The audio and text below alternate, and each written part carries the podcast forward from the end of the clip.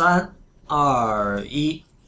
大家好，现在您收听的是 IPN 播客网络旗下的一档节目《流行通信 Pop Dispatch》，我是 Julia 龙迪。我是李如一。大家好，呃，流行通信是我们 IPN 播客网络旗下今天新开的一档节目，这个是我们的第一期。呃，龙迪小姐是一位住在纽约的画家，同时她是流行通信的主编以及主播。你要不要先跟大家介绍一下自己？呃，我现在是住在纽约，主要是给杂志画插画，然后和写稿，然后呃，我是学美国历史出身的。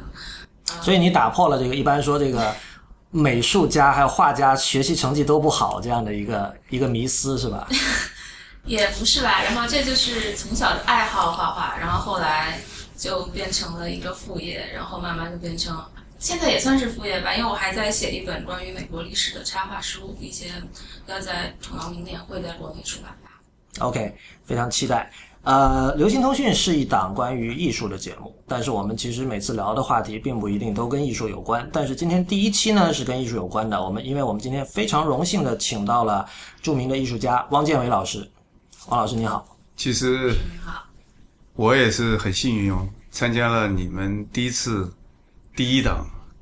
的节目，然后还跟一个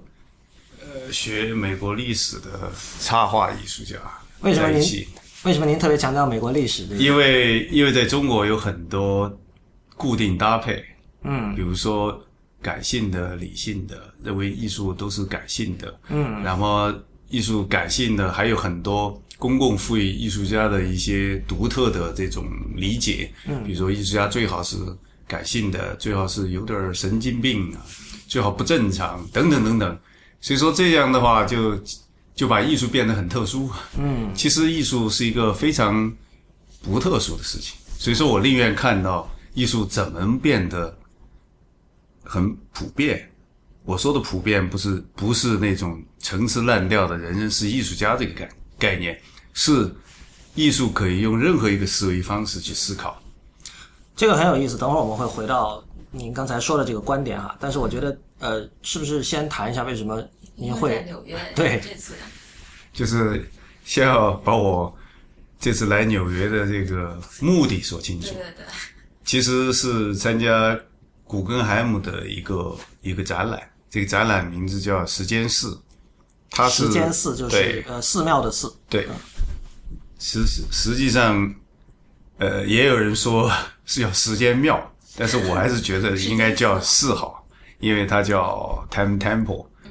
其实这个展览就是一个一个一个多种媒介组合成的，包括绘画、装置、雕塑、影像，还有最后闭幕式的一个戏剧。那这个最后的闭幕式的戏剧会在什么时候上演？明年二月，明年二月，所以所以就这个展览现在是刚开一个星期，好像我看网上两个星期还是多久？差不多一个星期吧一个。星期，然后一直会到明年的二月，然后在闭幕式上是会有一个另外的一个东西，它是其实是这个整个作品整个项目的一部分。对，因为开幕式实际上只是形成这个戏剧的一部分，哦，所以这个戏戏剧在开幕式已经演了一部分了。但是它就是还要继续排练吗？还是形成因为一个戏剧，我把一个关于戏剧的这个一个一个形成方式和制作方式，按照我的方式重新呃来了一遍。比如说开幕式有二十个演员，嗯，然后我给了十个主题，然后这个十个主题，这二十个演员实际上只是把声音传递到了古根海姆的大厅里，嗯，然后但是这个他们每个人所传递出来这十个词和他们之间相互讨论，实际上是产生了一个很大的一个一个一个，我认为一个关于对于这十个词不同方式的理解，它实际上形成了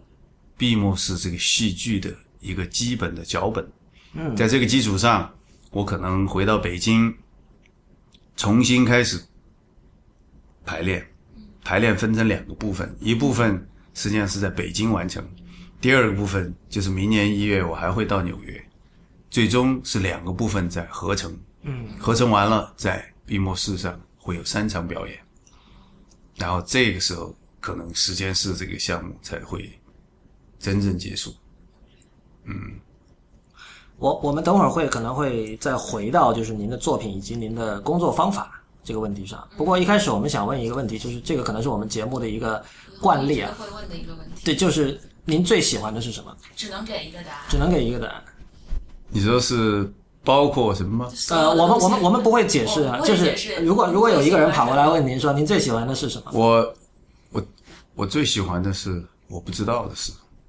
啊，这个很赞啊。嗯，因为我为什么问这个哈，就是很多人对你刚才所说，对于艺术家有很多那种呃一种比较特别的想象，对他会觉得，因为现在很多人你知道，就是如果他是做一份比如说白领的工作，可能他做了几年就很不开心嘛。然后他会觉得哇，艺术家、创意人士很好，他们每天做的事情一定都是自己非常热爱的。所以呃，我我们这个节目，包括整个我们这个 IPM 播客网络旗下的节目，它的听众主要有相当大部大一部分是跟技术相关的，就是比如他们是互联网从业者，或者是程序员，或者是给这种呃手机软件还有网站做设计的设计师这样的。所以呢，呃，他们可能对于这个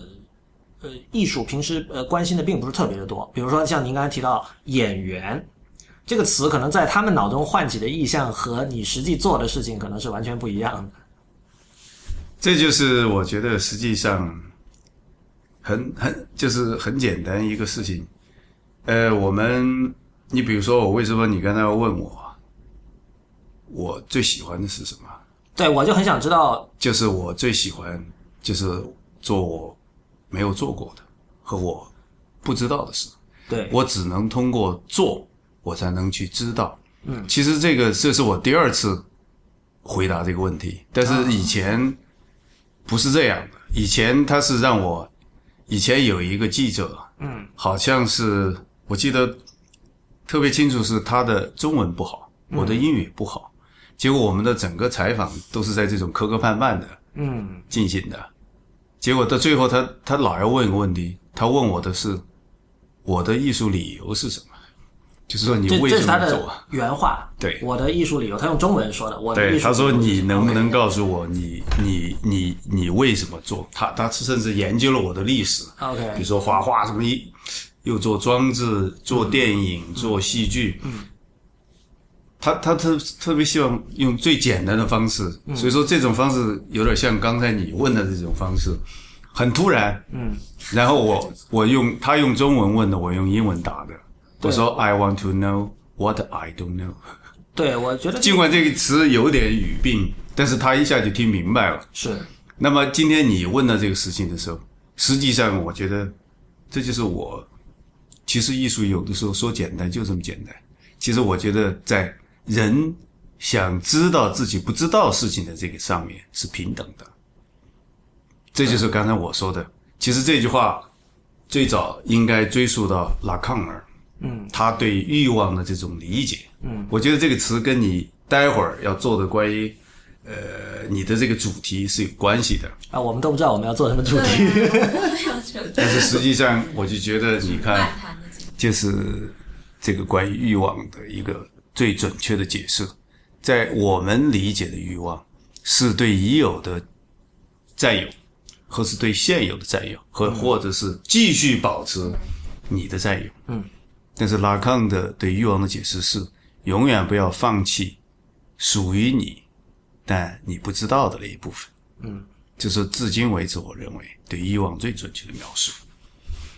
龙迪有什么关于王老师不知道的事情，现在赶快问一下。呃，我想就是您在那个嗯时间寺的时展览的同时，还还做了一部电影，然后那电影的名字叫呃《时间消失的早晨》，对吧？对然后您是受很受到了很大的就是卡夫卡的那小说《变形记》的那个启发。我同时最近呢，就前不久，在您可能就是展览开幕之前几个星期，就是那个诺贝尔奖颁奖的那个星期，嗯，然后呢，就有在《纽约客》上，就那个日本的作家，就是老拿不到诺贝尔奖的日本作家村上春树，哦他就发表了一篇，就是他自己写的一个，也是变形记，就他自己写的一篇变形记，然后这我就觉得好，对于好多这种作家或者艺术家来说，这都是一个创作的很好，就是一个很好的启发。但是我想问的问题和《变形记》是没关系的。我想，因为村上呢，就是他这他这个作家在他在他创作的时候，就是写写小说的时候，他有一个很严格的时间表。他早上四点会起床，然后就开始写，写到早上九十点，上午九十点钟，然后吃饭以后，下午就会去跑步。然后我想问的是，您有一个就是在你创作的时候，比如说在做时间四这个项目的时候，你有没有一个很严格的时间表？你你的一天是怎么度过的？呃，我想补充一点，就是他他确实，因为我看过一个故事，他就说，比如说我规定自己每天写十页，我哪怕那天灵感再多，我也只能写十页，就到了十页我必须停笔。然后哪怕那天我再想不出怎么写，我憋必须写到对，也要必须写到十页。就是他是一个非常就是 discipline 的一个人。对。然后汪老师，我知道你也是跑步爱好者，呃，我没有，我没有像他这样有强迫症，但是我在某种意义上呢，也有某一种就是就是持续的，比如说我每天跑步，但是我的跑步不是在早晨爬起来，嗯。是在任何一个时间，，OK，但是它它的时间是固定的，比如说四十分钟，OK，就是我跑的时间是保持固定的，但是因为我的工作是涉及到比较复杂，跟各种团队合作，他没有办法让我保证，比如说我是一个个体劳动，然后我可以控制住这个时间。所以说，比如说这次在古根海姆，我基本上就是古根海姆，比如说十点钟我们要开会，那也许我就下午跑，嗯也许哎，这个呃下午我们有很多的会，很很多的，比如说现场布置，也许我晚上跑步，嗯。但是大部分是在早上完成。因为我你你有没有就是特别不想跑的哪天，就特别累，或者说，呃，我觉得跑步到了最后，实际上除了你可以给你保持呃你足够的清醒，就是保持你一种你处于呃一种什么样的状态呢？就是我不太容忍，就是我不太喜欢我呃变成一个像傻子一样。比如说有的时候你病了以后，你会突然就觉得你会对你的行动都产生怀疑。其实这个时候是身体处于疾病。嗯，那么锻炼实际上在很大的程度上，你希望你自己你有能力完成你自己想做的事情，而且这种这种保持能力下来，实际上在很大的程度上的变成了一种你在考验你的坚持程度。其实到最终这两个东西是是变在一起了。其实有的时候你我有的时候看一个人坚持锻炼，其实在很大的上已经超越了对身体的锻炼，实际上是对这个人说意志呢，稍稍有点夸张。这样的话，好像觉得我是一个很有意志的人，但是我觉得他实际上是在尝试一个你身体不是，就是尝试你身体没有这个记忆，但是你需要你的身体以外坚持的，其实还是我说的锻炼，最终又回到那个你不知道的那个位置。其实你想想，一年两年，你真的不知道，然后你就坚持下来了。最后我我觉得我周围有很多人的锻炼让我看到什么呢？他们做事儿都很有热情，同时他能够坚持。其实时间是这个展展览，最后我写了一个文章，最后一页写的一个叫限制，其实在很大的程度上说了这个问题。刚才你问了我一个问题，比如说说村上，呃，他老坚持每天要写多少十实页，验但是、呃，那不是确数，但就某一个，但是你看我我在整个实验室的过程中，我每天要工作十到十二个小时，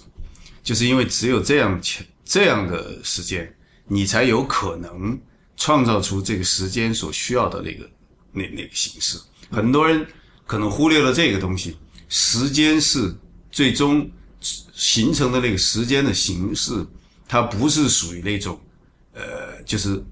你给了多少时间，它就会回报你。在很大的程度上，它应该是一个时间的剩余，就是它超过了一个正常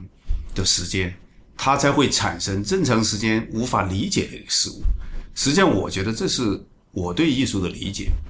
所以说我就必须要做这么长时间的工作，我觉得跑马拉松以及那种超级马拉松的人听了您这番话会非常有感触。我这是完全是认真的，就是他们他们就是就是你知道你说这个超出了常规时间以外的时间，其实这个话听起来可以很玄，但是如果你真的是比如说你很多人第一次跑马拉松都有类似的体会嘛，他以前觉得自己肯定不能坚持下来的。我觉得这其实是一个我很能感同身受的一个一个东西吧。就是您刚才讲的有一点，我的理解就是说，其实肉体和精神，我从来就认为他们是一回事。因为所谓的精神，它可能比如说跟你的脑有关，但是脑子难道不是肉吗？难道不是一团湿漉漉的肉吗？我总是这么想。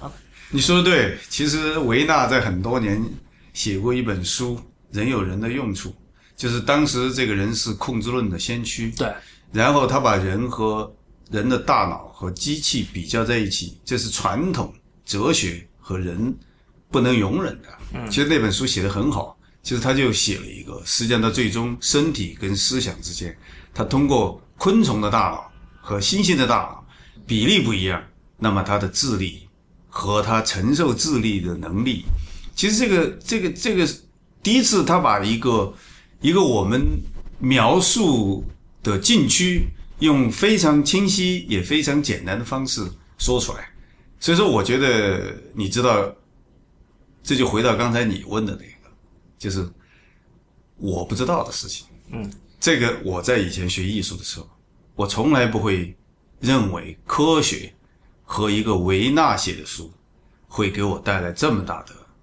冲动。那实际上这些东西都不随时在改变我。我就觉得很有缘分了，因为那个我觉得我们的听众。就我们的常规听众听到维纳这个词，终于觉得啊，终于有我知道的了，可能会有这样的一种一种一种感受，就是呃，我想问一下，因为很多人对于您的作品，它是用跨界啊、这样多媒体啊这样的词来形容，但是我觉得可能对于我们的听众来说，呃，可能更重要的是，您是一个对技术有敏感度的一个艺术家啊。比如说，你很早的时候，我还在读高中的时候，我就知道，好像那时候你就有做录像，对吧？录像艺术。呃，然后你你像这次的作品，其实是就在古根海姆这个时间寺，其实里面有雕塑、有绘画、有戏剧。呃，其实那个戏剧，对，还有电影。其实开幕式那个戏剧更像是一个声音装置了。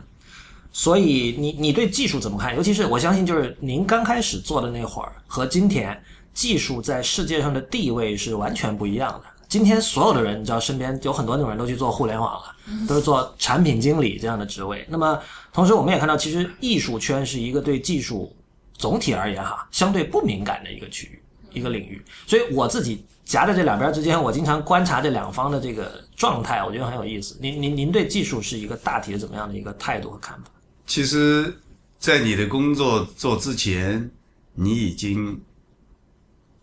有一个明确的判断的时候，这个事情基本上就不值得做。嗯，你比如说，你能把技术和艺术分开，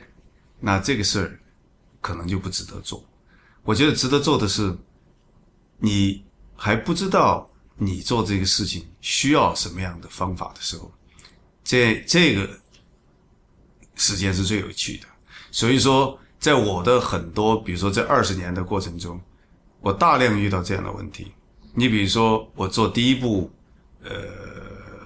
这个录这个什么叫录像，就是纪录片的时候。我是用了非线性编辑，因为我根本不可能去机房，因为那个时候编编带子只能在机房，我要我要有自己的这样的一个非线性。这是哪年？大概是九九九五年，九九九四年。OK，然后我拍了，做了。你知道我英语不好，非线性要有电脑，然后我就去试电脑。我记得我的一个朋友。给我装了电脑，告诉我怎么打开，然后把软件装上。他说：“OK，下步该你了。”好，我就要这一步动作就要学三个。第一，我首先要学习电脑，嗯，如何操作软件。第二，所有的软件都是英语，我要学英语。第三，我要学技术，这个片子是怎么编的。所以说，我觉得当时我留下最深的一个体会就是。你的每一天，你都会碰见困难，而且这种困难，你解决了，第二天，它会又在另外一个地方以另外一种方式出现。所以说，这次的时间是虽然不是在跟电脑打交道，嗯，但是你在现场看见的所有的雕塑，包括我这次做电影所采取新的四 K 的拍法，整个过程也跟这个是一样的，就是每一天我们都会碰见不同的问题。所以说，我认为技术带来的挑战，实际上已经深深的融入到你要做事儿的观念和你希望做事儿的这种这种这种质量里去了，它是分不开的。嗯，这就是我对技术的理解。就是说，艺术家千万不要轻视“技术”这个词，而且我觉得也用不着用技术来作为另外一种壁垒来说啊，你不懂技术。那我觉得我很少把这两个东西分开。嗯，这我的感觉是，很多艺术家怕技术。龙迪，你怕不怕？我不怕，还好吧。你只要碰到就是这种挑战的时候，学了就好。那但是你你们肯定认识，比如你们同行，就是有很多人是他是不愿意去学习电脑，他们觉得电脑是一个我没有办法控制的东西。这一点其实很荒诞。其实电脑是一旦你掌握了它的语言，它是最容易被控制的东西，它比人要容易控制的多。但是就是说，你们有没有观察到这样的现象？但是你知道，有的以技术来作为艺术理由，比如说拒绝，但是有的时候我我又会发现一个另外一个好好玩的。就是这些恐怖技术的，嗯，但是他换车的频率有的时候挺高的，换换手机的频率也挺高的。但是我觉得学习一款新车所花的时间和所克服的这种这种技术，丝毫不亚于学一个编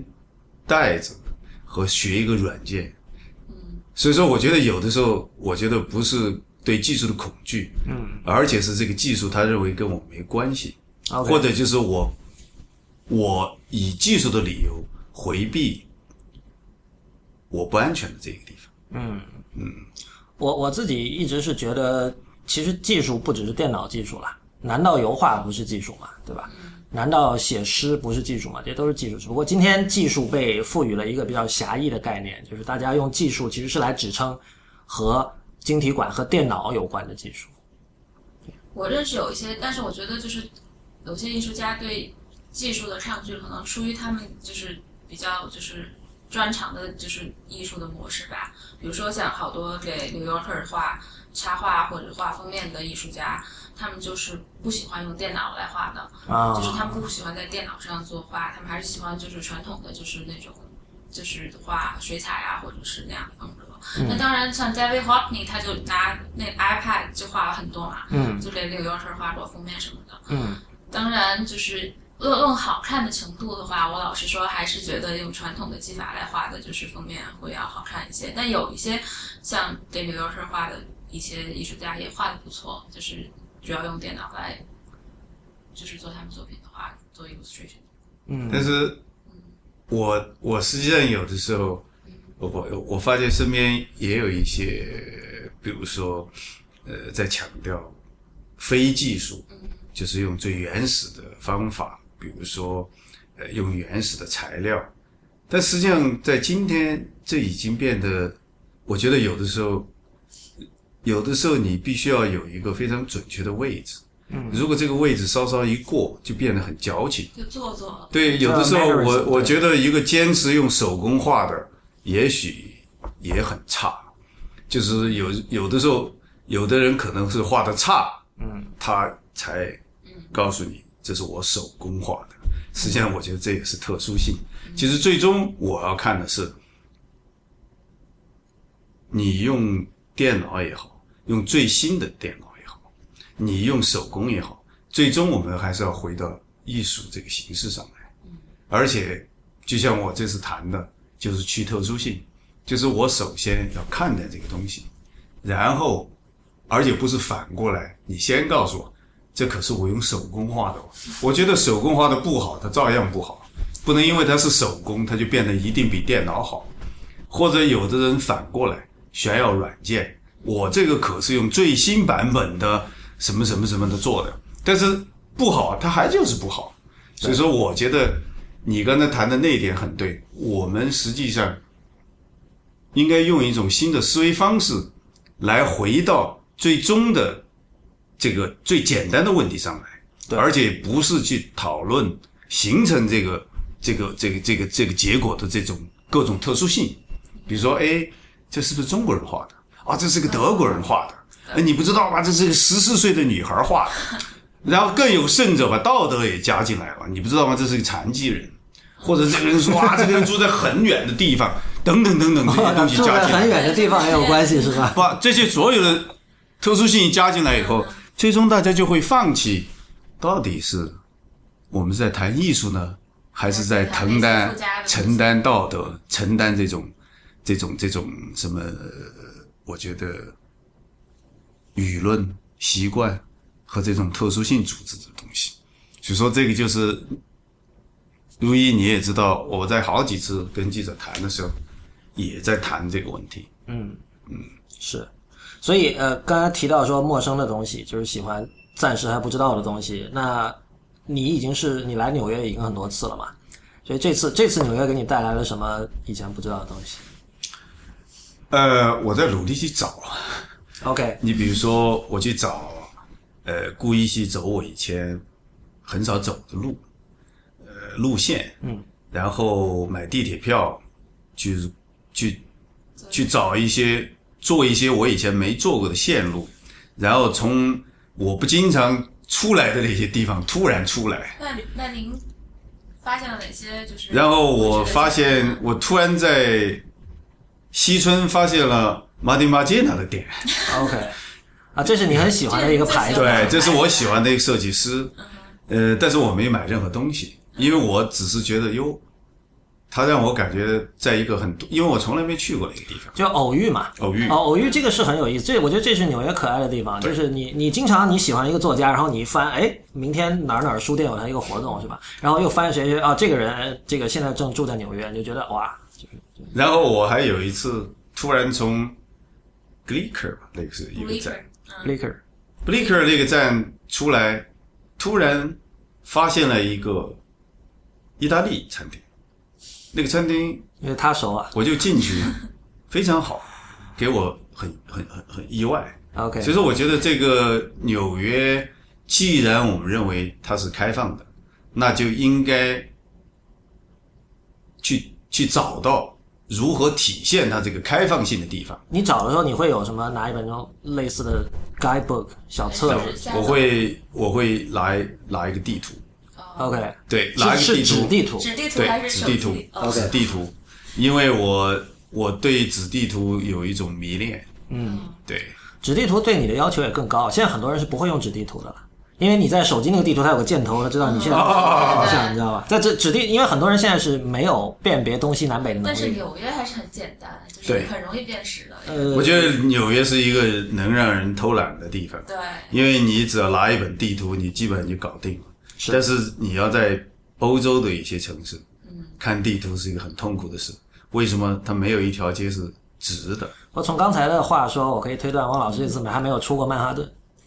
呃，如果去其他 boroughs 我去过，就有斜的街。对，我去过 Brooklyn，我还看了一场 NBA，这也是让我很很很吃惊的。OK，那您是平时喜欢看 NBA 呢，还是就是呃，我如果我以前是一个足球迷，啊但是由于就是中国这个足球的糟糕，让我把这个最爱好的一个东西给戒掉了，所以最后就喜欢上了 NBA，但是我从来就没有在现场看过 NBA，所以说这次我想我可以看一看现场的 NBA，结果到了现场的 NBA，又给我另外一种感觉，觉得那不是在看篮球，那是在看美国。嗯，如果你要了解美国文化，还真得去一趟 NBA，那个地方一万多人，随时在吃，在喝啤酒，在在在交谈，然后是全家都去。嗯，然后有各种煽情的，而且整个现场，比如说你两个小时，他一刻都停不下来，然后各种啦啦队，各种表演，就特别像一个城市的 party。结果这个时候，你就突然发现运动员已经被压缩到一个很次要的位置上去了。啊，这这个不是跟刚才说的那个，就等于说是附加信息占据了主要的地位，大家就不看运动了。实际上，我就觉得 NBA，所以说从这个意义上来讲，它真的是体育吗？所以说最后我就发觉，它真的可能是一种 party 的形式。对，或者还有另外一种问法，就是说体育真的是我们以前理解的那个意思吗？就体育是不是真的只是运动和比赛，对吧？所以说我去那个看这个 NBA 的时候，我那么喜欢 NBA，在现场我基本上对我周围所有的东西分心，因为我后边、左边、前后住了三个不同肤色的这个家庭，那孩子都很小，那那个孩子不停的用英语在跟大人一起叫防守，防守，他他他们也不知道什么防守，然后完了以后一直在吃。一直在喝，然后还可以在地上蹲着打扑克，然后哎，整个就让把我也带到这个这个这个这个氛围里。我我我突然发现我的目光很少，很难够集中在那个球场上。但你没有不爽是吧？你还是很爽的我，觉得很有意思。就是说你不，会觉得他们干扰你看球了？我觉得可以建议。如果说，呃，我怀的只是看比赛，去看比赛，我会很很有干扰，但是我弄不清楚，是我我想看一个在不同情况下的比赛呢，还是在体会一个美国式的看看比赛？但是总总的感觉，而且最让我感觉到吃惊的是，整个比赛并不见得要求你非得准时到，嗯，因为整个四节比赛随时有人在进来，随时有人在走。是的，而且他整个这个现场有一个扛着各种饮料的一一一个服务员在不停的穿梭，然后还还有一个就是一大 party 的感觉，就是他有很多摄摄影师，他要在整个球场任何一个地方，在今天的这个两个小时的比赛里，让任何一个看台的观众都会出现在大屏幕上，就是变成了一个真正随时你会在大屏幕上看见你你出现的时候，就是那种惊奇。你最后就发觉，你看没有媒介，呃，这种这种美国式的这种平等，呃，这种这种城市的这种 party 这种参与，它它都在这个里面。所以这个是这次对你来说最大的未知。呃，对，这是我以前完全不知道我觉得这个下次篮球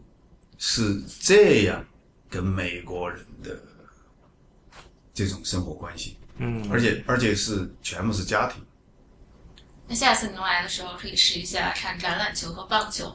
就橄榄球的比赛一次的话会会打大概四个多小时，那也是就是所有的人都在，而且像美美国的，它每年年底的呃一月份的时候，您来的时候可能能看到就是那超级碗的比赛，然后超级碗比赛的决赛的时候，等于说是全国都在放假，全国都等着看那个比赛，而且每年的时候超级碗时候的广告。就是中间它有插播嘛，就四节比赛、中间插播的那个广告是广告费是最高的，然后每大家很多的产公司都会在那个时候放它最新的产品的最新的广告，那就等于说是，其实美国人过年可能就是像超级碗的时候才是他们真的过年。你你你，我我昨天我跟旁边那个美国人说，我说只这个世界上只有只有中国和美国可以相互学习，因为中国的春节联欢晚会也是这样的一种，就是大众 party，而且我相信在未来五年或者更短的时间，中国的很多，比如说 CBA，最终也会发展成一个一个大 party，就是因为因为大家都很喜欢热闹，而且都都实际上是以体育作为一个参与或者一个平台。这个时候的体育已经真正变成了一个一个一个一个引发大家来这个地方参与的理由，而且所以说我刚才说的那个一唯一，可能已经不是某一个东西所承担的，但是它最终我刚才说的这个全家来吃喝看这四个加起来是一个新的一，我觉得这个实际上。呃，是这次我我发现的，并不是说哦，他他已经不是看比赛，他同样也会看比赛。那么我觉得可能会形成一个新的我们说的那个一。其实这个我觉得，这是这个在我以前没有在现场的时候是没有感是没有办法理解的。嗯嗯。那我还有一个和运动没有什么关系的问题。汪老师，您喜欢就是以前看到您采访里面说你喜欢看书，然后看历史、历史类的书。那么您比较喜欢的历史就是史书是哪些呢？其实这个是大家的对我的第二个误解。第一个误解说哦，我喜欢看哲学书；第二个误解说我喜欢看历史书。其实我有我有我对书的感觉，我觉得实际上就是。其实怎么说？简单的说，我觉得阅读是一个人的私生活。其实这个东西千万不要把它放到一个跟这个人的品性、跟这个人所作所为有那么直接的关系。它可能变成一个人不同，就是一个获取外部世界的不同方式。比如说，有有一个有一个人，他的他特别善于社交活动，那么他可能从别人的言谈当中获得了自己的呃自己一个人所。不可能拥有的东西。其实我对于我来讲，阅读特别适应我，因为我是我我喜欢一个人去去看一看我不知道的事。那么书是一个呃特别简单的方式。第二个方式就是书能够让你变得谦虚一点。为什么呢？因为你在整个阅读的过程中，他时不时的都在告诉你你根本不知道的事情。所以说从这个意义上来讲。我读的书完全不不是哲学和历史书，我什么书都读，而且我真我真的告诉你，很多说明书倒反而给了我很大的启示，因为它叙述事情的方式和使用语言的方式，跟我阅读其他的书是完全不一样的。这是这是不是一个文体的问题？对，文体，所以说书。在任何一个方面都会给你带来不同的惊喜，比如说工具书，嗯，它是以它独特的方式给你展示那个你不知道的世界。所以说，有的时候我本来想了解一下我要用的这个东西是什么，但是我真的会对很好的工具书表示兴趣，因为它是用它的方式告诉你那个不知道的、你还不了解的那个事物到底怎么回事。哎，这这也是一种惊喜，对，所以说我觉得每个人是了解世界的方式是不一样的。我唯一感觉到困惑的是，呃，当他又不喜欢读书，但是又要告诉别人这个世界真理的时候，那我就不太清楚，这个这个他们是怎么拥有了这个世界的知识。而且是用什么方法？所以说我还是比较羡慕这样的这样的人。那那您最近或者是今年读到的比较有意思的书，或者说您印象比较深刻的书？其实我在最近几年主要读的是阿甘本和巴丢的书。其实我在前年的时候推荐过阿甘本，在八几年就写过一本书，但是也就是。前年还是多久？中国才翻译过来，其实叫《幼年的历史：经验的毁灭》那本书非常非常好。他第一次让我感觉到时间这个概念。其实我我今天关于时间的很多，实际上最初可能来自于巴丢世纪那本书。其实他上来就提问，就说这个世纪我们可以用很多事件来连接。他的问题是。是谁来把这个事件穿成，比如说穿成像冰糖葫芦一样的东西？所以说，他首先否定了这个世纪是用这样的事件。嗯，那么他就提出了一个事件。我觉得阿甘本在这样的一个里边，其实找到了他当时写的何为当代的这个理由。那么，我觉得这个实际上，呃，包括。阿丢的那个激进的文本，就是关于他的哲学的整个整个这个一个集子，翻的特别好，嗯，呃，当然延续这个 IPN 播客网络的传统，所有我们在节目中提到的人名、书名，还有这些相关的链接，我们都会放在这期节目的网站上，欢迎大家前去观看。您现在收听的是 IPN 播客网络旗下的播客节目《流行通信》。今天是龙迪和我以及著名艺术家汪建伟老师跟大家一起聊一些跟艺术相关以及不相关的话题。说完了吗？啊，没有没有，这对啊这是中间的一个，对这个把节奏对对对，对对调节一下。然后嗯接着来吧。您刚刚提到激进的文本哈，就是我注意到，就是在您的词典里，你你把激进这件事情是摆到一个比较高的位置，你觉得这是一件很重要的事情？你你怎么理解什么是激进？激进就是就是我们目前还无法判断的这个事情，嗯但是你决定去做，而且按照你的方式。所以说，我的开幕式的时候，如一你也在，我就是用最简单的一句话，其实就谈到了激进这个概念，就是一次去任何关联的一个自由的，最最后是一个局部的生产。其实这个概念就来自于巴丢。其实我觉得这几个概念加起来，其实就是我觉得在今天我们要谈的关于政治、民主、自治和甚至包括对社会这个词的理解。嗯，因为它有一个去特殊性，就是当你对这个世界的不信任的时候，你可以自己采取行动，在任何时间、任何地点，而且不需要在一个特殊的场所被特殊的人用特殊的方式知道。我觉得这个一点不激进，所以说我觉得这就是我谈的激进，就是现在我们还仍然没有办法判断这个这个这个没有没有得到一种凝视，就是你也知道这个东西的目标在哪儿，你也不可能估评它到底给你产生什么样影响，嗯，你值不值得做？你要做，这就是我理解的积极。你你你你觉得在过去几年里，你看到过什么这样的例子吗？不一定是艺术，可以是任何领域。我觉得实验世界在做这个事情，OK，而且我觉得有很多其实不光是艺术家在做，嗯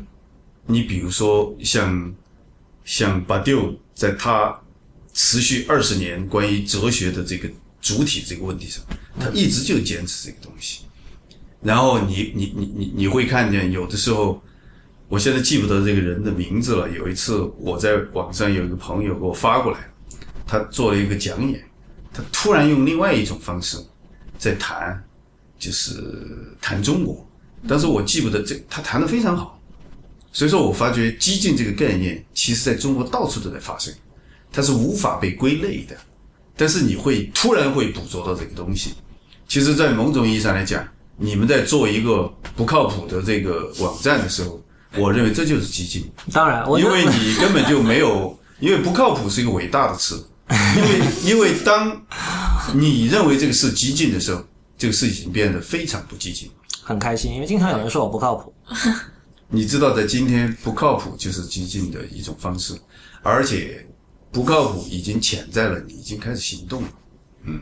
对我我的理解就是说，激进其实是一定要有个参照物的，就是说你你是跟什么比的激进？因为激进激进这种可判断的、可判断的，OK，可知的，可知的、可预测的、对，可控的、可分配的、可罗列的，嗯，可组织化的，我觉得这些都是属于激进所所所针对的对象，甚至激进是无对象的一种斗争，就是他并不是说我要打倒谁，我要针对某一个目标，我战胜了他，这叫激进。我觉得这个是一种古典意义上的激进，比如说我有明确的敌人，我在一个古典主义意义上的场所做了这个事情，被所有人知道，因为我觉得这是特殊性的东西。我觉得激进是没有这个东西，你还你还你还做不做啊？嗯？你还做不做？做啊继续做，他也是完全在这种不靠谱的情况下被我骗来拉就是在来当这汪个老师的那个 After Dealer 上，对对对开幕式以后的晚饭以后，李如意坐在我对面，然后他就问我要不要做这种播客。你看，这就是，这就是怎么说呢？我我我，这就是你看我们做的事情都是在这个环境里发生的，但是你知道这个事情的最终，它成为一个事件以后，它又回溯不到环境里，这就是激进。如果你你你比如说你有明确的计划，你有它的你有它的起点，同时你有对目的地的设计，你对整个你的行为花的时间，你有一个工本成计算，同时你有对预期回报，所以说我觉得这些东西都是不激进的。第二，你比如说很多人还会说我不会为大众想，你知道这里边就有一个有藏在里边了，就是因为你为大众想是为什么呢？是希望大众都喜欢你。其实这是一个交易，这一点不激进，这是一个很腐败的词。但是交易有没有可能激进呢？因为我觉得你在今天你很难完全避免交易啊。但是交易是什么？就是刚才我说的一个东西，我们已经开始交易了。为什么呢？我相信听了你这个节目的人，这就是交易。但是你没有设计它，你我没有预设谁喜欢，我就说给这些人听，然后这就是交易。但是你用交易来来来形容一个正常的交流也可以，因为这就是一个交换。但是我说的激进是我们第一，我们没有预设他在什么地方；第二，我们没有讨讨好；第三，呃，我们也没有以一种激怒他人的方式去获利。所以说，我觉得其实激进不是属于血淋淋的，激进也不是属于那种一种那种那种暴力的。对我们可以现在就像现在这样，大家喝着茶在聊天，但其实也很激进。我们确实没有预设任何东西。我我觉得我们的听众我完全不知道我们的听众听到这样一期节目会是，这是这说真的，就是完全不知道他们听了这集会是什么想法。有可能觉得李如一疯了，怎么搞这种这种鬼东西，说一些这个玄而又玄的东西，是吧？我一直想跟您聊的一个话题是吃，因为我们我们现在五档节目有一档专门讲吃的，因为上次在那个北京跟你吃过那个海底捞之后，我发现就是你，因为你当时跟我讲了很多两种酱料的区别，你说麻酱和麻油的香油的那个，啊，对，说到这个，你们俩都是四川人啊，所以这个我我我就不在这里班门弄斧了。但是我发现你你你味觉对你来说是一个很重要的事情。其实我觉得吃这个这个概念，你如果你如果不把它从身体里边分割出来，其实它它就它就是一个很正常的事情，甚至你你根本不用把它从你的思想里分割出来。其实，因为它是你触及到外部世界的一个通道，就像你用眼睛、用用用用用用耳朵。我觉得吃实际上是用嗅觉去接触这个世界。如果这么说呢，大家觉得很很很很很哲学，但实际上它会分配到任何一个地方。因为我为什么要这么说？其实我就觉得一个一个人的胃，直接是你对你身体的开放和封闭的一种方式。因为我我我我当时你知道，在二十年前，实际上出国的时候曾经有过一个计划，就是专门想做这个 China Town 这个计划。其实为什么他是让我知道？因为我出了国以后，突然发觉很多城市都有 China Town，我住在 Chinatown，但是 China Town 里边，二十年前可能比现在还要跟现在不太一样。我觉得应该完全不一样吧。完这个全他们说在那个九幺幺之前，Chinatown 会比就是现在的 Chinatown 就是买买哈顿 Chinatown 是更大、更挤或者更繁华，但是因为九幺幺出了出事儿以后，很多人就搬走了，搬到 Brooklyn 或者是 Queens 那边去。因为我当时我去过伦敦，去过去过比利时，也来过纽约，然后我接触的前那趟，很多人就是很多很多人他不说本地的语言，对，也不吃本地的食品对，对对，但是最后我也发觉很多人都是从福建来，从广东来。你最后我去了解过，他们很多人为了出国，甚至砸锅卖铁，他们把所有所有的很多人是倾家荡产。他们好多就是福建的那种移民，可能一个村子他们就是一辈子的，但是就是你想想这个跟中原文明是完全不一样的。那农民就是这个一亩三分地就穷死了，我这辈子要守着它。我们终于讲到历史了。对，不是，但是你知道，你知道我当时的一个疑问就是，他们为什么如此的对一个他们不清楚的地方有如此大的冒险？但是他们倾家荡产，把所有所有的这个已有全部赌给了未来，但是他们到了异国他乡，比如说到了英国，到了美国，他们最后不参与到整个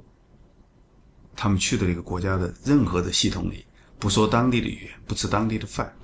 就是最终一代一代的又变得如此的封闭。所以说，这个让我感觉到是一是一个是一个特别大的一个反差，就是就是如此对未来的开放和如此对现在的封闭。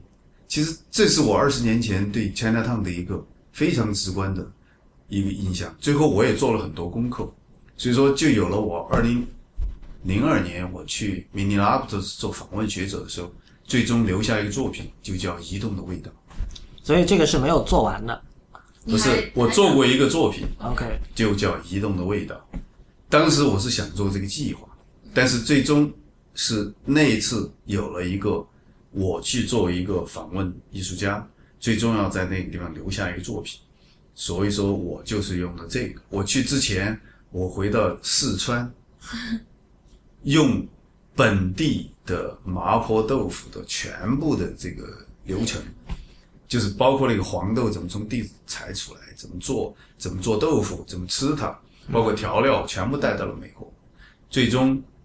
我让我跟一个本地的厨师一起做，那个最终特别好玩，一模一样。开始就像掐表一样，两个电视直接在楼上有十桌人都看了两两两个人在开始做，结果做出来。完全是两个味道，所以说最后我做这个作品主要的问题就是，我说文化交流有的时候如何去理解？你想，就一个麻婆豆腐，在文字上写的如此之清楚，但是做出来完全不一样。嗯，所以说我当时已经开始对特殊性，对对这种引起我矛盾的这种。这种这种问题，已经开始从最日常的角度开始做。所以说，你要问到吃，我第一个想起我我就是为吃做过，用吃来提过问题。嗯，那那您为什么要挑麻婆豆腐呢？就是哪个就是中？那除了川菜，您还喜欢哪样？不是第一，我喜我，因为我挑这个东西是第一，我我会做；第二，我插队那里就是在那个地区。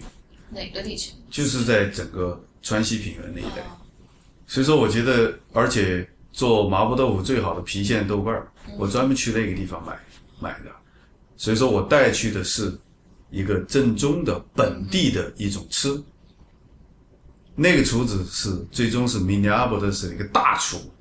他从网上下载了一个麻婆豆腐，那那个人是白人白人，，OK。结果做出来特别好玩。我我其实经常跟朋友讨论一个问题，就是说，很多人都说，比如在美国吃的中餐完全就不正宗什么的，就是因为但你知道美国也有很多那种华人超市嘛，那很多那种食材其实是能买到的。那么，如果一个在比如中国的一个厨子或者一个就一个很会做饭的人来了美国，其实他是可以做出正宗的中餐的，是吧？就并并不是说在这边，因为因为你知道有一种饮食美学是不时不时，呃，一切东西都要吃 local 的，都要吃本地的材料嘛，取材一定要是取本地的材料才是最好的。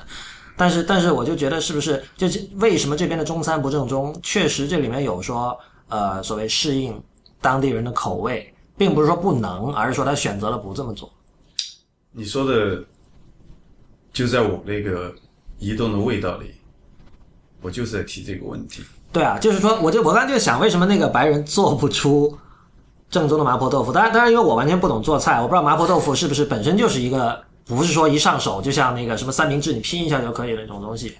就我觉得中餐像川菜什么的，你还是要还是要就是凭感觉做，你才能做得好。然后你就是不是，实际上如一，我觉得他提了一个很关键的问题，就是是不是故意的不把它做的正宗。故意做成美式宗其实你知道，我吃的最崩溃的麻婆豆腐是在澳大利亚，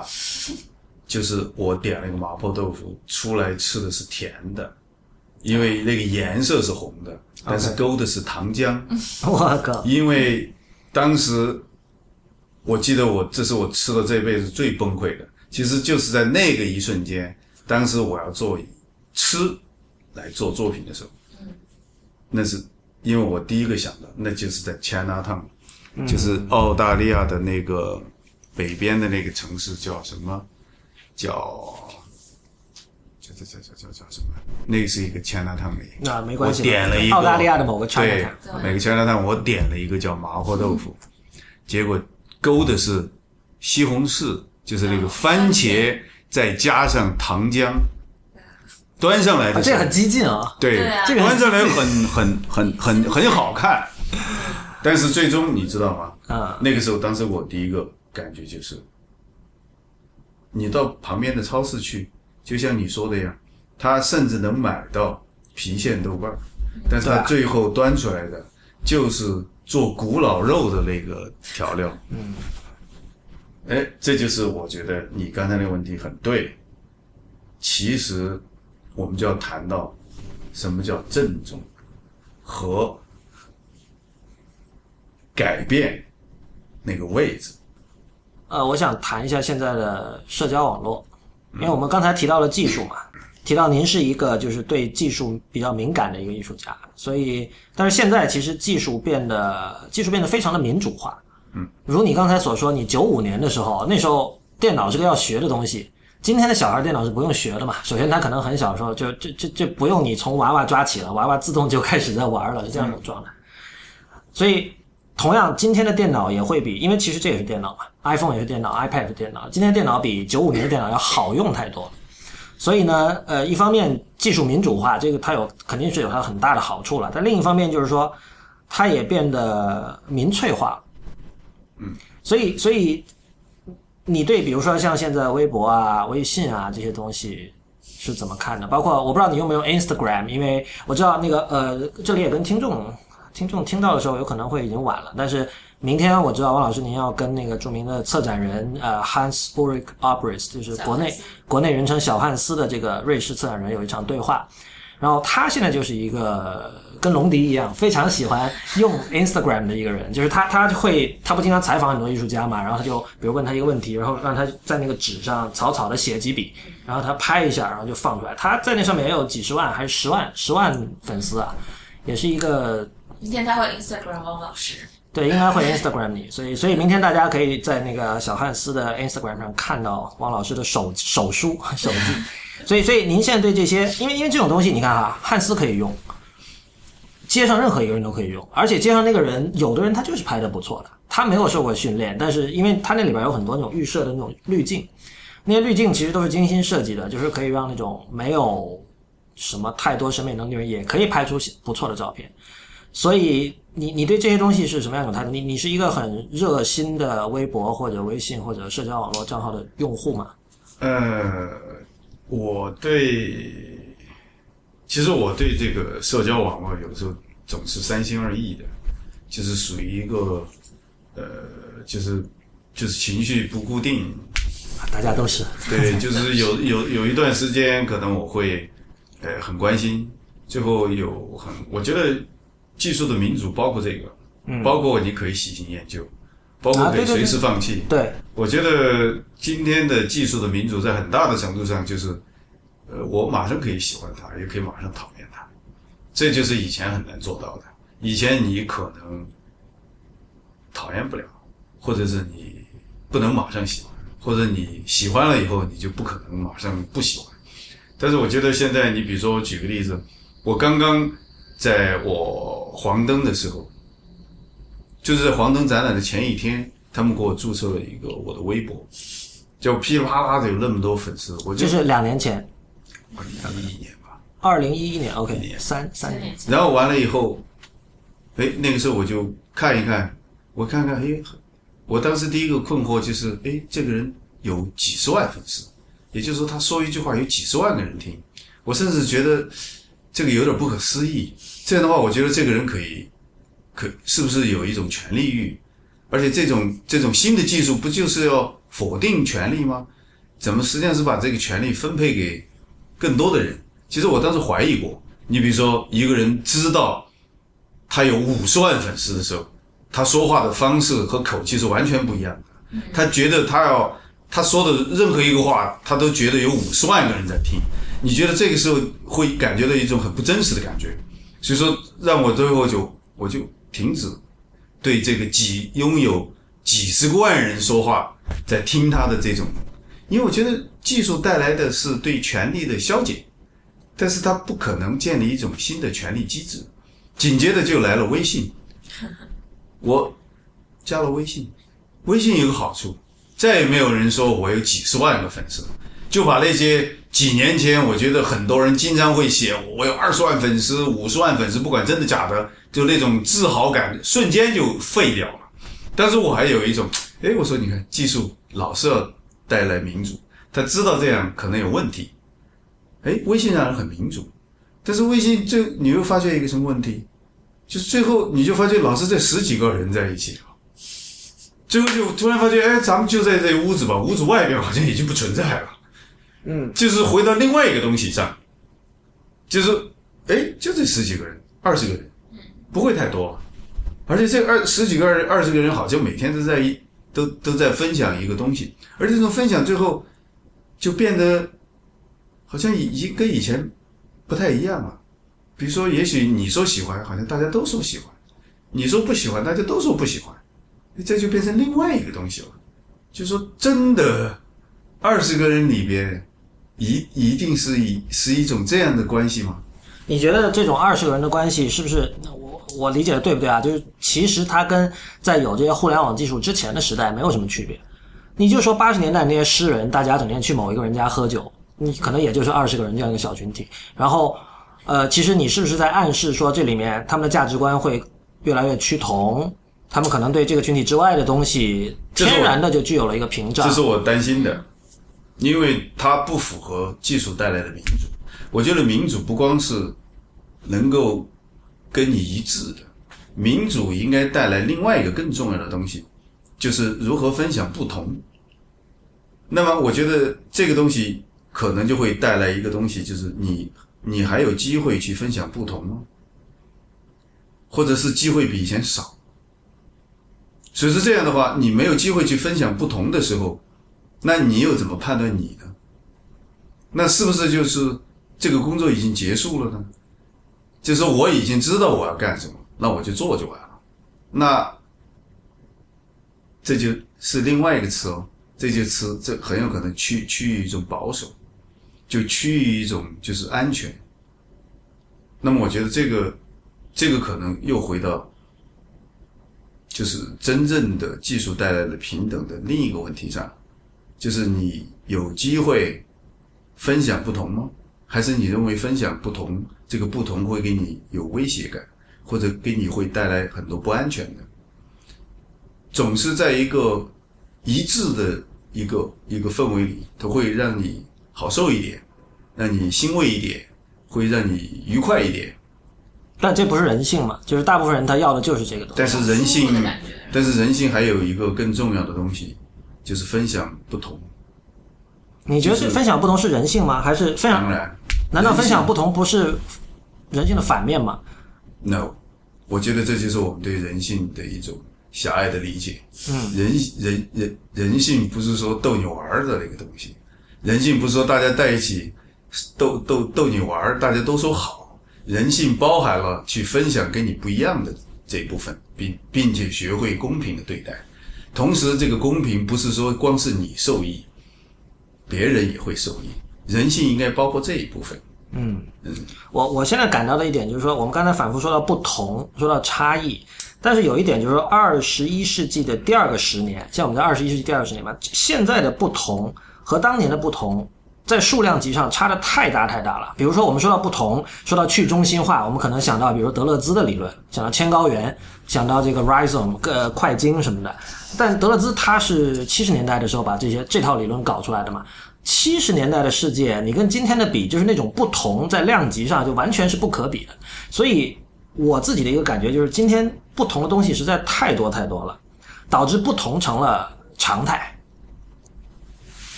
就是在以前一个就是在一个很呃怎么说啊一个不那么弹性很弹性很低的一个社会里，我们是要追求不同。那时候不同追求不同是一种激进，但是在今天，不同已经是常态了。这个你其实可以在很多呃年轻一代的这种呃我一些朋友他们对待比如说这个性取向不同的人士的这种态度上，你可以感受得到。比如说像同性恋在。他们他们可以随时的谈这个话题，他们不会有任何的不适，但是这并不代表着他们真的对这样的一种生活方式和上一代比有更多的宽容。我觉得是这样的。其实这里边有一个东西不同，比如说我们谈到是差异，你说的差异和绝对差异是两个概念。差异是这个环境的多，是就是就是，其实就是你你你你你必须认认定的，这个世界就是就是环境的多。但是绝对差异是什么意思呢？就是就是特殊性。就比如说我们三个在一起说话，这是很正常的，不同。你是女孩儿，你是年轻人，我是个老头儿。但是什么叫绝对差异呢？就是我必须要用老头的声音来说话，你必须要用一个女孩子的声音来说话。这个经常我也会在开会的时候碰见。你比如说一个女女女艺术家在在做展览，这个就是都大家都在表扬哦，都是这么表扬的，说她有一种独特的女性，的美。就是只要是女艺术家，他们就会先拿。然后最后说她有一种细腻，有点，结果我越听越不对，最后我就说，我说她的艺术好是由于她是女性的细腻，我怎么听了听了，我觉得这是歧视，我倒反而没有听出来是表扬，所以说我就觉得你刚才说的差异和绝对差异，差异就是我们不讨论的东西。就是说，她作为一个女女的艺术家，你你可以不讨论她的性别，这就是我们今天很正常的事情。嗯，但是我们反复要强调她是个女性的时候，我觉得这个就很很很问题就出来了。其实这就我回到一个你说的七十年代，但是这个事情还根本就没解决，而且而且有一次我还是正儿八经，我发现旁边的人没有一个是想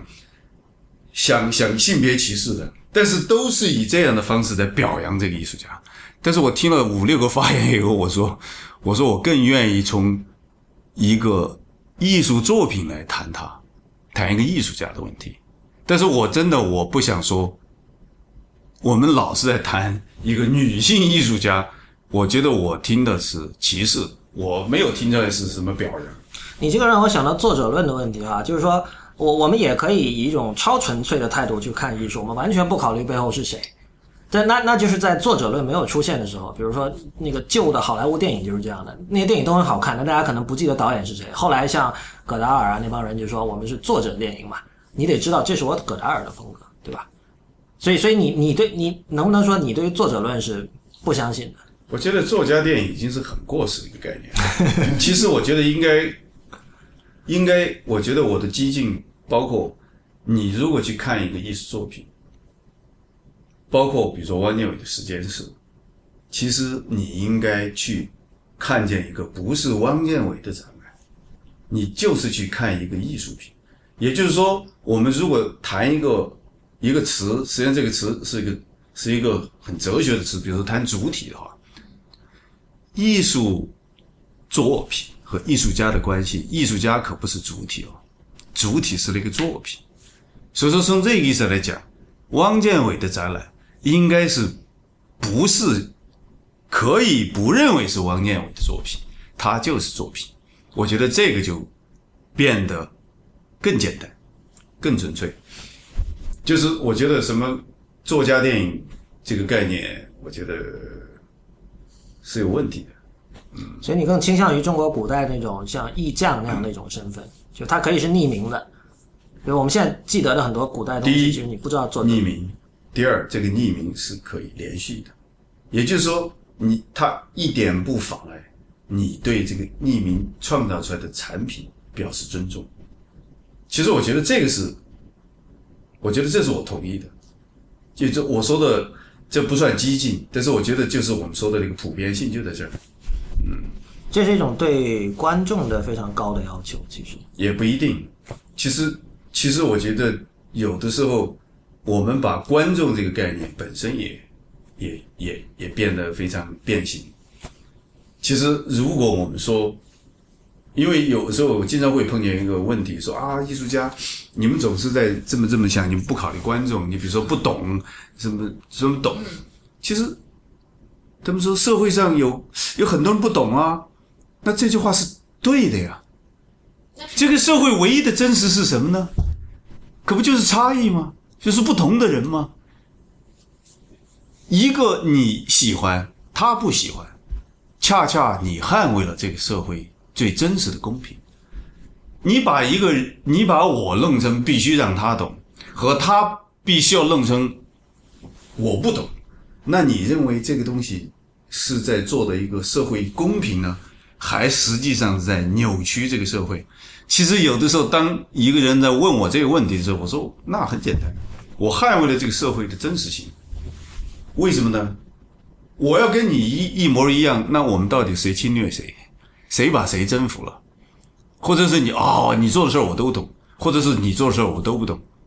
那我觉得这个是有问题的。我们经常说的一个词叫“艺术家必须关注社会，不能在象牙塔里”。这个话听起来多多好听，但是问题就出来了，好像社会在河那边，艺术家在这边。艺术家要关注社会，就是艺术家要去一个地方，去一个什么地方呢？去一个叫社会的地方。哎，艺术家好像不做这个动作，他不在社会里。也就是说，艺术家平时不在社会里，他必须要去关注社会，那这个社会才跟他有效。这样的话，社会就变成了一个什么呢？就变成一个概念。所以说，这个概念就会形成一个，你知道什么叫意识形态吗？这个时候就进来了。好，得告诉你什么叫社会，他就会把一个环境、某一个环境、某一个某一个环境给你罗列出一整套整理出来的程序。好，你做了这个动作，叫关注社会。那这个社会实际上是虚构的，所以说，这就是我说的。我认为我每天我的劳动十二个小时在这个地方，我认为我们三个今天在这个地方。这就是社会，这就是在社会里，我们三个逃不出去这个地方。不是说我们上到大街上，我们就到了社会了。我们三个今天在谈这种不靠谱的事情，而且充满着热情。我们就是在社会这个环境里工作。我觉得这个就，这个就变得很正常啊。这样的话，我们就开始理顺了很多我们已经不提问的一种问题。和壁垒，其实我说的当代艺术的政治维度就在这儿，它就不断的解除这种不言自明的这种这种这种东西。好像啊，我们就说吧，道德、社会，当代艺术在很大的程度上就是要对这种不言自明的东西，我通过我的行动，通过我自己的劳动，我不承认这个东西。这就是我说的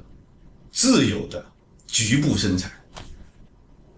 OK，我觉得我们终止在这里应该是比较合适的那个那个什么。那非常感谢汪老师今天来参加我们第一期的流行通信的录音。嗯，我们也欢迎大家收听 IPN 播客网络旗下的其他几档节目啊，IP 中论、内核恐慌、未知道以及太医来了，太医来了。当然，当然也欢迎。哎，汪老师，你有没有什么？呃，叫什么社交网络账号？大家可以关注一下微博或者什么的。我有 微博已经不用。我我有微博。你刚才说你是就是关掉了，还是说你没有不再看了？还在看。因为我突然发现一个东西，就是，哎，我从去年到现在，我每天有那么多的，比如说公众，但是我那个数量一直它控制在那个地方。啊。就是说，我觉得。这个事情更让我感觉到不真实，所以说我现在我我对后边我那个两万什么什么这个数字，我感觉到非常非常不真实，所以说我觉得，如果这样的话，我就要开始怀疑，这个真的公众和不真的听者和是不是，你你你你明白这意思吗？他让我感觉到太明白了，对他让我感觉到。我不能够，我我有点为难。我真的相信后边这两万这个是是一个数字呢，还是跟人有关的一个数字，或者这个数字来自于一个被哪一个人所掌握的？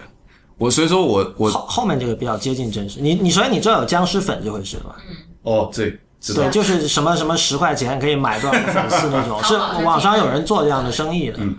所以，所以说，我觉得但我觉得你想太多了，其实就是就你把它当成一个数字好了。对，所以说我觉得你刚才问的我并没有关，我还在那个数字里 活着。所以你是叫 at 汪建伟吗？呃，哎，我到时候会给你一个我的那个号。就是你你已经不记得你的这个名字是什么，这个事实也很有意思，这说明你 但是我是用我的原名申，OK。哦，那就是汪建伟。我们先假定大家去搜去搜汪建伟，可以呃建 建设的建伟大的伟是可以搜到汪老师的账号的。那么非常感谢大家的收听，呃，今天这期节目我们就到这里，也欢迎大家到我们的社交网络关注我们，我们在新浪微博是叫流流行，通信，是叫流行通信对，是叫流行通信。OK，在在在 Instagram 叫 Pop Dispatch。在 Twitter 也是叫 Pop Dispatch，P O P D I S P A T C H，然后我们的网站是 P O P D I S P A T 点 C H，因为点 C H 是瑞士的国家域名。呃，好吧，那谢谢大家，谢谢大家，我们下一期再见。谢谢王老师反正最后这点儿这段话的，好像都得说谢谢。其实际上我，我我我希望有意思的事情能够能够持续。实际上我，我我我我我有一个小小的要求，如果你们觉得呃下一次在什么地方还说，哎，汪老师，我们再来做一次节目的话，那你给我了一个信心，就觉得，哎，我还值得说话，而且我的话说的还有人听，那么我觉得这也是一个、呃一个怎么说呢？一个我应该提前感谢的一个词，就是太谦虚了。不是？我觉得这种谢谢还包括我开幕式说的一个，对就是你知道社交网络有一个很好的东西，就是喜欢和不喜欢的人都能听到。嗯，其实这后面这个东西是很重要的。微信你不会听到不喜欢你的人跟你说话。对，好好，那我们今天就到这里。今天就到这里，好，谢谢啊。大家再见。